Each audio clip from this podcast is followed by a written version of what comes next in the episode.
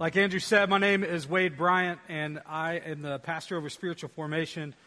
And I, I don't know, I, I just want to start with a question. Do you remember the moment where you actually cognitively thought, I'm an adult?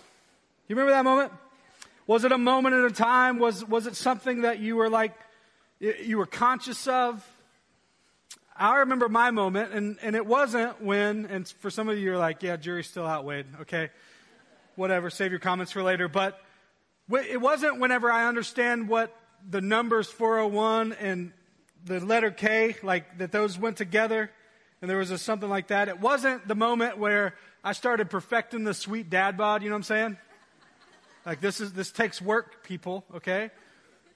It wasn't when, when I had Zion and, and my first son was born, because if you're not an adult by then, you better get ready, because God's about to throw you some curveballs. It wasn't any of those things. It was one day, random day, seemingly, when a Labor Day was approaching, where I walked out into my garage and I saw all of the projects that I needed to do. And I be- began to get excited about having a day off to complete projects. And I was like, whoa, my gosh, like, what's wrong with me? Like, I, normally Labor Day, I'd be like, man, sleep in, like, let's do some fun things. But I turned to Brooke and I was like, almost giddy, like, look at all the things that we could accomplish on Labor Day. You know what I'm saying? And that was the moment where I was like, man, I must be an adult. Like, having responsibility for the things that are in my life that I need to do. And so that was kind of my moment. But honestly, Labor Day is tomorrow. So I just want to say happy Labor Day. And whether you're choosing to do some labor actually, or maybe you are in a labor intensive job and you're taking tomorrow off. Happy Labor Day. Um, I want you guys to finish this sentence. You ready? Faith without works is dead. Faith without works is dead. And for some of you, I say that. I say this idea of works over faith, or faith without works is dead. And immediately there's this sting that comes in like, oh, great, Wade's going to give a legalistic message and he's going to talk about all the things that we need to do for the kingdom and how we need to be about working.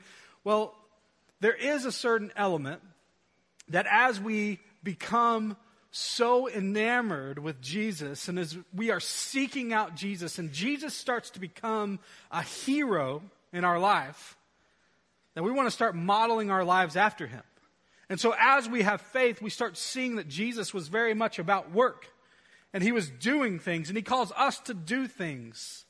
And so faith without works is dead. It's, it, if you don't work your faith muscle and go and share Jesus with people, you start to atrophy and things begin to fall apart in your life. No, they can't be removed. And so this whole series about pursuit has been about marrying those two. As you pursue the life of Jesus, as you pursue Him, you start to get this overwhelming sense of, I need to pursue other people. I need to pursue people that, that are maybe lost or don't know Him. And we walk into this tension of faith and works. Rick Skip said this. He said that Jesus hunts down lost coins, lost sheep, lost sons and daughters. He is a persistent pursuer by nature. Over and over and over again, we see Jesus persistently pursuing people that are marginalized, that are without Him, that are lost. And He goes after them with love and compassion. And we, also need to be persistent pursuers. We need to have faith that leads to works. We need to have faith that complements our works. If you have your Bibles, go ahead and turn to Matthew chapter 9. That's where we're going to be today. And just to give you kind of some context of Matthew chapter 9, um, Jesus, essentially, after he gets baptized, he starts going to work. The first thing that Jesus does is he starts drawing a crowd because he's performing miracles and he's doing all these things and people start taking notice of it. And so they're like, man, I want to be healed and I want to know this guy who's doing all these things. And so they start following. And when a crowd forms, Jesus stops and he gives his very first sermon. It's called the Sermon on the Mount. And it lasted for days. Okay? You think this 30 minutes is hard for days, okay? Jesus starts giving these practical things about Christianity and how he's very much about a re- relationship and not about a religion. And he starts going to work and people, it lasted so long that people got hungry in the middle of it. And so Jesus made like little snack packs for everybody. Lunchables passed them around. The disciples distributed them. It was really cool. And so Jesus was laboring even as he was laboring by giving a message. And then he continues. He starts meeting with people that are far off from Jesus. He starts going to work. He puts on his work gloves and he meets with that centurion that has no clue about Jesus and, and is in this other world. He starts meeting with tax collectors and sinners. He starts healing diseases. He starts making lame people walk and mute people that are demon possessed. He casts out the demons. Jesus, in every sense of the word, gets his hands dirty by working for the kingdom of God. And if that wasn't enough, at the very end, right before this, he goes and he sees this girl that is dead. And he's like, she's not dead. She's just asleep. And he raises her from the dead. And that is the total freak out moment. If you were in there and you're like, yeah, she's asleep. Yeah, good one. She's like been dead for hours. And then all of a sudden she's like, hello. You know, like, what do you do? You know? And so over and over and over again, Jesus is modeling what it means to work hard because of his faith. And we have to take note of this. And so let's look at Matthew chapter 9, verses 35 through 38. He says this He says, And Jesus went through the cities and villages, teaching in their synagogues, proclaiming the gospel of the kingdom and the healing every disease and every affliction aka Jesus was working. He was getting his hands dirty. And when he saw the crowds, he had compassion on them because they were harassed and helpless like sheep without a shepherd. And then he said to his disciples, The harvest is plentiful, but the laborers are few. Therefore, pray earnestly to the Lord of the harvest that he would send out laborers into his harvest. And this set of scripture based on the first few chapters before this where we see Jesus going and doing all these things and Jesus working and laboring hard for the kingdom of God and Jesus healing diseases. It works as this kind of transitional scripture where Jesus is like, it's almost like, I've been doing all these things and I've been bringing you with me, but I need help. I need you to come alongside me. I need you to pray for laborers to join me in working the harvest. And in every sense of the word, Jesus almost, he, he calls these, these disciples in and works as a transition. G. Campbell Morgan said it like this. He said that Jesus used two metaphors here. First, he used the metaphor of the sheep. But now it's a harvest. These two metaphors are two sides of the matter. The first one, the sheep and the shepherd, show man's need met by God. The good shepherd seeks out the lost sheep and ministers to them. We were lost and Jesus finds us. The second one, the harvest and the workers or the laborers, show God's need met by man. I don't know why God chooses to use us to labor for his kingdom. I don't know why he invites us in, but he does. And he says, I want you to join me in my work, and I want you to be laborers in my harvest. And look at this. It says, God used and uses saved people to save other people. God says, I want to introduce you to my salvation. I want to introduce you to my love and grace, and I want you to go and introduce others to it. As Mike said it, said, you get life so that you can give life. This life that we have, this grace that we have, is not our own. No, we get it so we can give it to others. And so, Jesus, in this moment, as he calls for the laborers, he actually does this little passing of the baton. And as he's very much had his hands dirty in all of this, and he's been getting his hands dirty from working and laboring for the kingdom, he grabs a new pair of gloves. He hands it over to his disciples, and he says, I want you to join me. I want you to labor for my kingdom as you've seen me laboring. And he hands them a fresh pair of work gloves and says, Join me in this. He called them to work. In the very next passage, we see this in 10:1. That he called them, his 12 disciples, to him, and he gave them authority over unclean spirits to cast them out, to heal every disease and every affliction.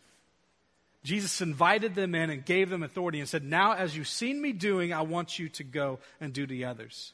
And right before Jesus left this earth, he gave a similar charge to us, right? He gave us authority. He said, Go therefore, because all authority has been given to me. Now I'm giving it to you. Go therefore and make disciples of all nations. See, the same authority that he gave to his disciples, he gives to us. And he calls us to labor for the kingdom of God. Our definition of living sent is showing and sharing Jesus in everyday conversations with everyday people. We are very much called to live sent where we live, work, learn, and play every single day. And so, therefore, we can deduct that every day really is Labor Day. When it comes to the kingdom of God, God wants us to wake up and to join him in his service and his labor in our world. I'm going to give us four things that are really three things that I think that we need to kind of change and look to Jesus' example as we labor well for the kingdom of God. We need to look in because sometimes our labor can be clunky when it comes to the kingdom. It can be awkward. It can be hard. We don't know what to say or do. We don't know if what we're doing actually brings people to closer to Jesus. And so we start second guessing ourselves. But Jesus gives us this roadmap or this model because he's our hero. We need to strive to labor the way that Jesus labored. The first one, the thing that we need Jesus to help us change is the way that we look. And no, I don't mean physically the way that you look, like you're really deterring people from Jesus by the way you're dressing. No, that's not it. We need to change the way that we look at our world and look at the people in it. You know, 90% of the information that we receive in our brain is visual. 90% of the, the information we receive in our brain is visual. That means that when we come into a room we see somebody, 90% of the information that we deduct about them comes through just us looking. And so the problem with this is, is that we have different lenses of which we look into the world, right? Like we have different prejudices that we might have been raised in. We have different filters in which we look at people based on what somebody is wearing or saying or doing. We look at them differently than we do others. Maybe you have been hurt by somebody that looks a certain way or dresses a certain way, and so when you look at the, another person dressed similarly, like you automatically get unearthed, and it's like your your information about them is negative as it gets transferred. And so we have all these lenses and filters of which we look at the world. I want to give you some examples. I'm going to throw a couple images on the screen, and I, w- I just want you to think about what is the first set of information that comes to your brain when you see a certain image. Okay? Going to flash it up on screen. The first one is this. What do you see? You see a teenage boy has cuts all over his arm. Does your heart move to a place of compassion? Or does it move to a place of, well, that's just a teenager who is crying out in the wrong way? Does it come up with a stigma or does it come up with a love and a heart that breaks for them? How about this? When you see a diverse group of people that might look differently than you or dress differently than you, what do you think about? What do you see? How about that person that is at an LGBTQ rally and they're proud of it? What comes into your mind? What kind of thoughts and things do you let come into your brain? You see, as cheesy as it sounds, when it comes to looking at people the way that Jesus looked, we actually kind of need to go to the Jesus optometrist, right? And we need to adjust our eyes and say, is this better or is this better? Is this more godly or is this more godly? Does this reflect Jesus or does this reflect Jesus? Because if we don't, and if we don't try hard to look at people the way that Jesus looked at people, then we're going to constantly fall short of God's desire for us as we labor. No one in here, no one would ever come up and pull up to a accessible parking spot and look at the person that needs that accessible parking spot getting out and be like, look at them. Always getting the best parking spots. Like none of us would say that, right? Like We wouldn't do that. That would be incredibly mean. No, we have been trained in the lens of which we look at people that might need accessible parking. We go to this place of, no, I want to help. I want to help because they're, they're hurting and because they can't get from here to there very easily. And we, we would offer to, to, to carry their groceries or to do whatever to help them get in the building. We would never do that. In the same way, we got to train our brain differently and train our eyes to see people differently, not as this stigma or not as a stereotype, but as something that the way Jesus saw. How about this? Whenever you see a homeless person or a panhandler, where does your mind go?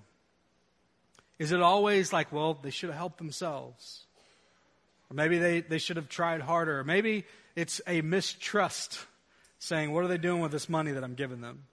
Or the money that they're getting? You know, my, my view of, of the homeless will forever be changed.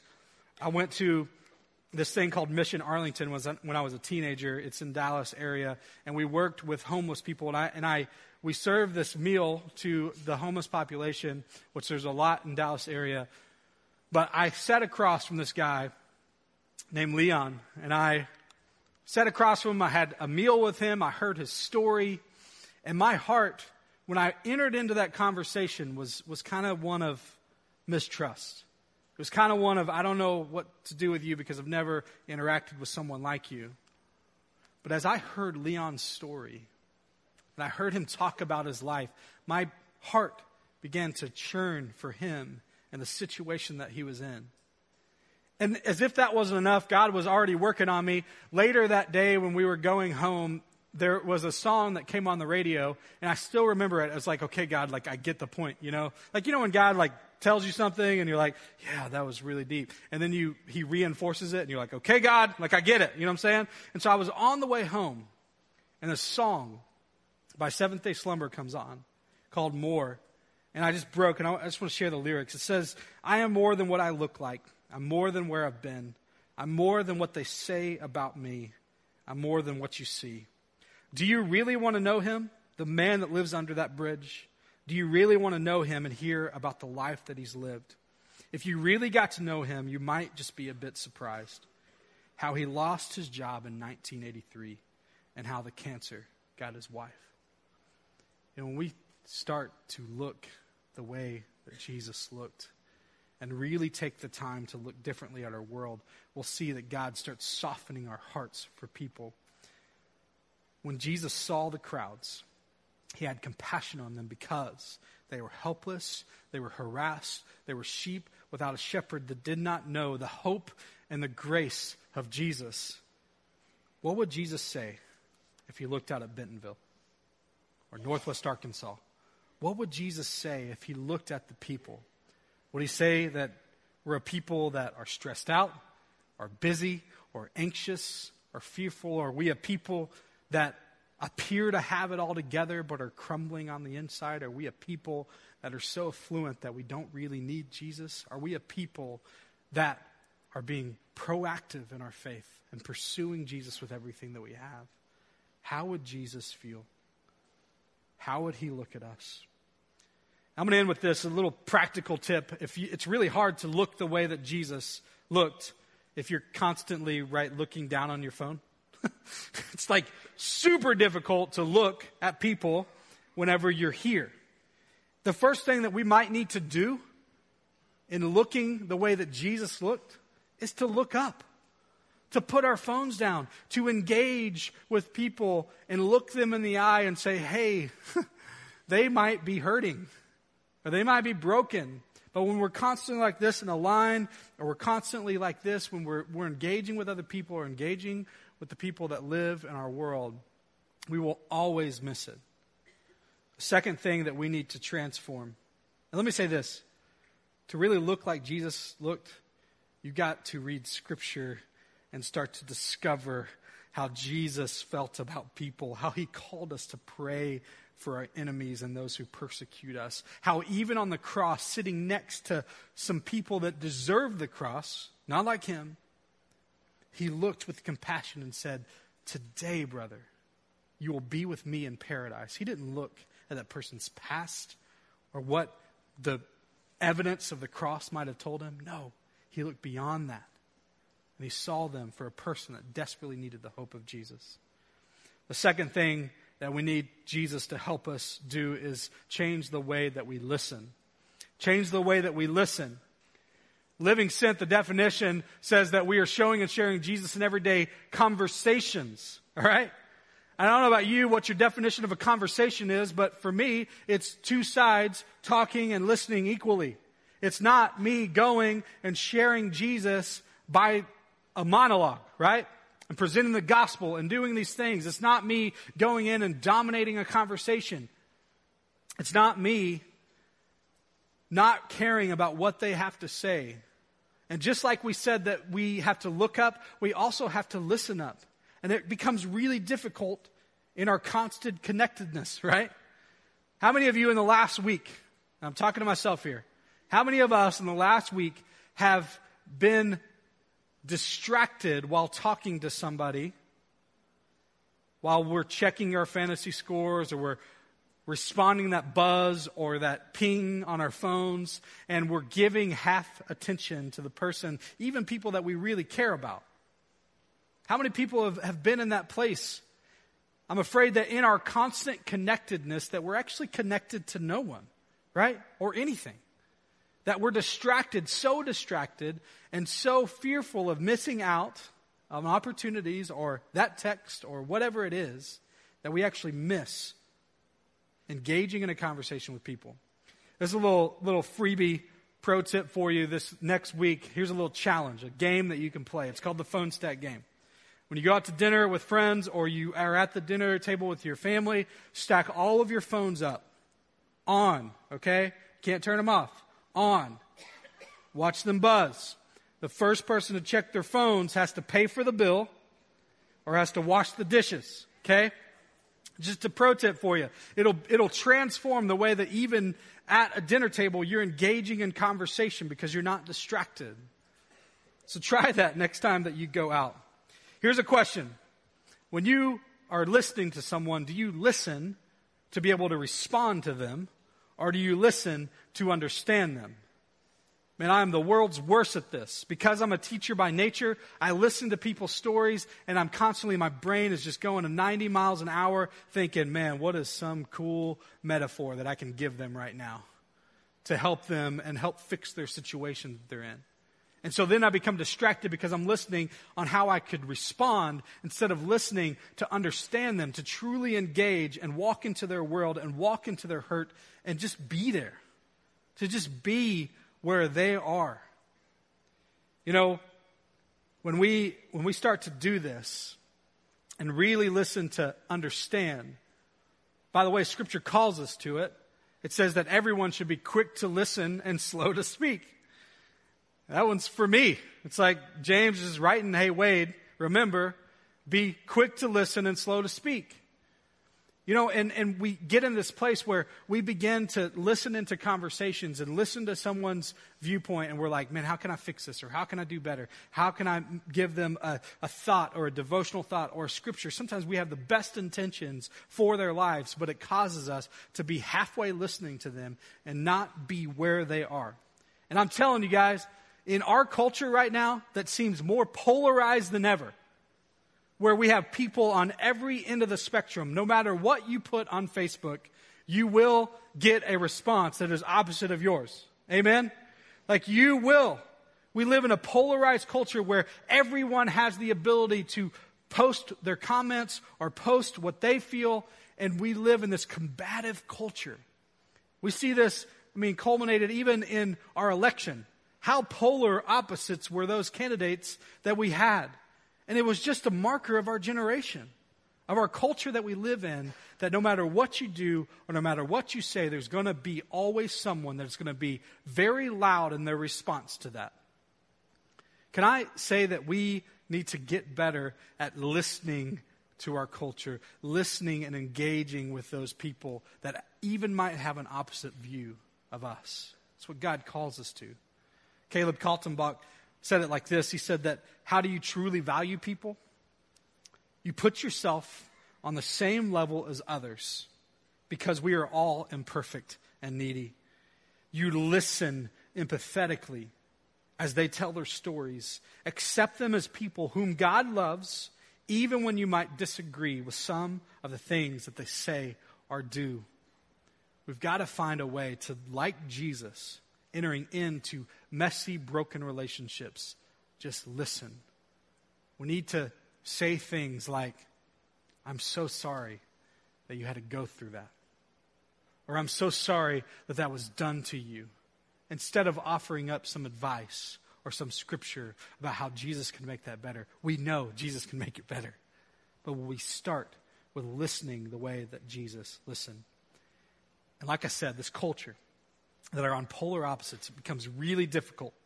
There is a tension in our world, right? There is a tension with whether it be racial diversity or whether it be, you know, uh, political diversity or whatever it is, there is a tension in our world. And we as believers have to become intentional in the tension. We have to, with intent, move into the tension and listen well. If you start to do this and we start to do this, you will find that you will enter into places differently. Instead of putting your headphones on or, or, looking down at your phone, you will start to look and listen for opportunities to show and share Jesus in everyday conversations with everyday people. Be careful because you might just become the pastor of Panera or the chaplain of the cubicle or the minister of the market or the shepherd of Starbucks. You might, because you're being intentional of how you look and listen in our world, you might find yourself in situations where you're hearing people's stories and responding with grace and truth and pointing them and showing Jesus in everyday conversations with everyday people. The third thing that we need to Jesus to help us change is the way that we love. The way that we love. You know, Jesus, whenever he saw the crowds, look at this, he had compassion for them because they were harassed and helpless sheep without a shepherd. Now, the Greek word for that is, listen closely, spalagamadaida. Okay? It's exactly how you say it. Just kidding. It's all Greek to me. I'm, you're not going to remember it anyway. So that's how you spell it. So, but it literally means to be moved to one's bowels. Okay? Not vowels, bowels.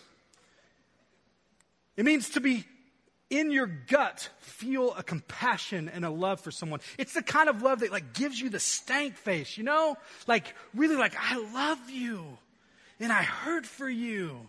And you're like, why are you looking at me like this? No, it, it, moves us to our vows. And that's what Jesus did whenever he looked out on the crowds and he saw that they didn't have the hope that his father provided and they didn't have a hope for the future and they didn't have a love and a grace that anyone understood. He was moved to his bowels with compassion and love. We have to transform the way that we love our culture, love the people around us. And this is why Jesus looked at the harvest and had this thought. And this has been his MO since the beginning. For God so loved the world that he did something really crazy. He actually gave his son to be sacrificed for it. Because God loved us so much, he sent his only son who he cared deeply about and said, I want you to take their place because I love the world that much, deep in my bowels. I don't want them to suffer. I don't want them to have a hopeless eternity. I want them to be with me because I created them. And this is how Jesus came. Listen to this. He did not send his son into the world to condemn the world, but that the world would be saved through him. You see, Jesus didn't come and constantly start pointing at the culture and pointing at people and say, You're doing this wrong. You're missing the mark here. You're, you're not living up to God's standards here. No, no, no, no, no, no. He came in and he loved well. And he sat with people and he looked at them and he listened to them. So, why would we, as believers, think that we need to lean into a conversation and condemn someone for the way that they're living? Or the way that they're acting. We've got to find the love that Jesus loved. The problem is, is sometimes when we meet people that have different standards than us, or have been raised in a different way than us, or maybe see things differently than us, that we are kind of overcome with this, like, I can't control this. This is not normal. This is kind of awkward. How do I talk to you because we have different paths? In 1 John 4, Jesus talks about this, and, or John talks about this, and he says that, that there's actually that fear. Um, it's, there's no fear in love. No, we love because God first loved us, and there's no fear in that love. Even if you don't understand it or can't control it, you can't be driven by fear. Perfect love drives out all fear. And we've learned that fear is a terrible, terrible driver. When we are fearful, it is a terrible, terrible leader in our lives because we miss opportunities and we don't do certain things or we try to control a situation because we're fearful that it might fall apart under us. No, fear is driven out by perfect love. And as the great theologian, the green theologian, Yoda said, fear is the path to the dark side. Fear leads to anger, and anger leads to hate, and hate leads to suffering. How are we approaching the people in our world? Is it from a place of love that leads us to hate or anger or suffering? Are we approaching them with the love that Jesus showed over and over and over again? Can we get to a place where we look, where we listen, and we love people with a deep seated love, the same love that compelled God to give up his only Son on our behalf? If we're doing these three things, then it will inevitably change the way that we labor. And I do want to talk about that just for a second about the way that we labor because I think that we put a lot of pressure on these things, right? Like we put a lot of pressure on ourselves. We, we put like this unneeded, you know, pressure to, to be able to perform and say, hey, I, it's, I mean, did you not hear Jesus? Like the harvest is plentiful and the laborers are few, so I got to do something now because there's lots of people out there that don't know Jesus. And the problem with that is, is we are putting all of our trust in us and the things that we need to do. And it's really hard too because we want to do well. We want to labor well. We want to have faith or works with our faith. And so in this culture of immediacy, we feel like if we're not seeing people come to know the Lord immediately, right, that we're failing. And we start to be feel guilty about what we're not doing or are we doing enough?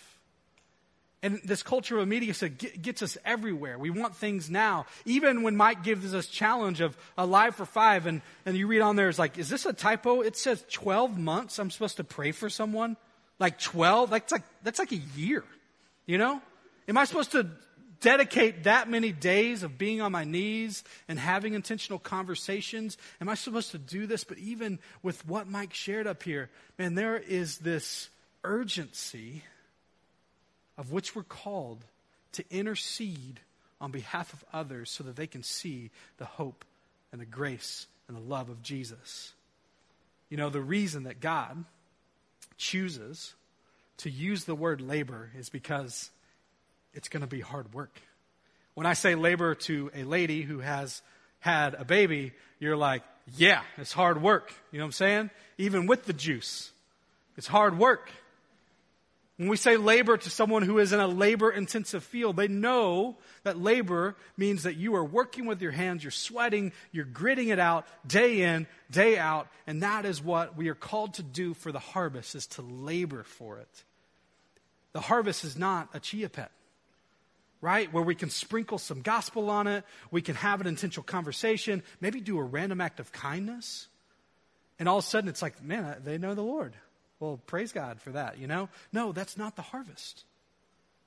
But as much as there is hard work and an urgency, get this, church, there's also an incredible amount of peace and rest that we find in Jesus. As we look at the harvest, whenever God comes in, he says this At the end of the age, he separates the sheep from the goats and over here the sheep, and they're going to go into heaven, and over here the goats, they are not. And he looks at the sheep and he says, You know what? When I was hungry, you gave me something to eat. When I was thirsty, you gave me something to drink. When I was naked, you clothed me. When I was, when I was lost or sick, you, you provided for me and healed me. And those people will look at Jesus and say, King, when did we ever see you naked or hungry or broken or sick? When did we ever come across you in that state? Listen to this. The king will say, Truly I tell you, whatever you did for one of the least of these brothers and sisters of mine, you did for me. Guys, we, we have to find a peace that even though the harvest is plentiful, that we can just start with one.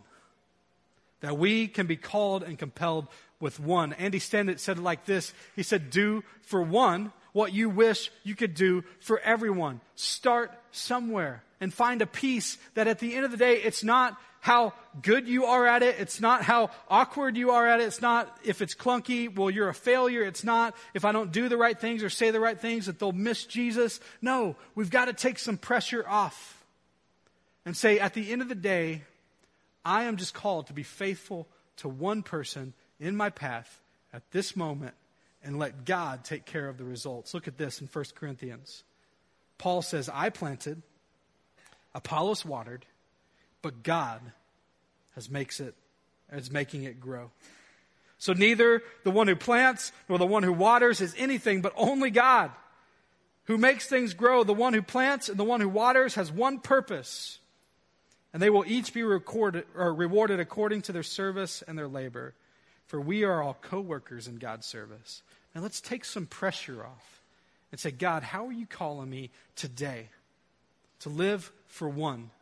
And how can I look at them, listen to them, and love them the way that you did so I can labor well? At the end of the day, to labor well, we need to see as Jesus saw, we need to feel as Jesus felt, so that we will do as Jesus did. Let me close with the story. I went to New York um, with some students several years ago, and we went and we met with this church planter. And this church planner had started planning a church in Park Slope, New York. It's in Brooklyn. And if you've been to, to, to New York recently, in the last 10, 15 years, you'll know that, that Brooklyn has turned into kind of like the hipster area. You know, it's like trendy and, and it's like completely different. And so this pastor goes in and he plants this church and he, man, he is fired up. He's fired up. He heard this thing about the harvest is plentiful, and especially in New York, and he's fired up. He's going to go and he's going to go work for the kingdom, and he's going to harvest things and see people come to fruit and knowing Jesus. And so he, he hears actually a sermon that inspires him called the parable of the sower about how this sower was going out and he was spreading seeds to be able to produce a harvest, a crop.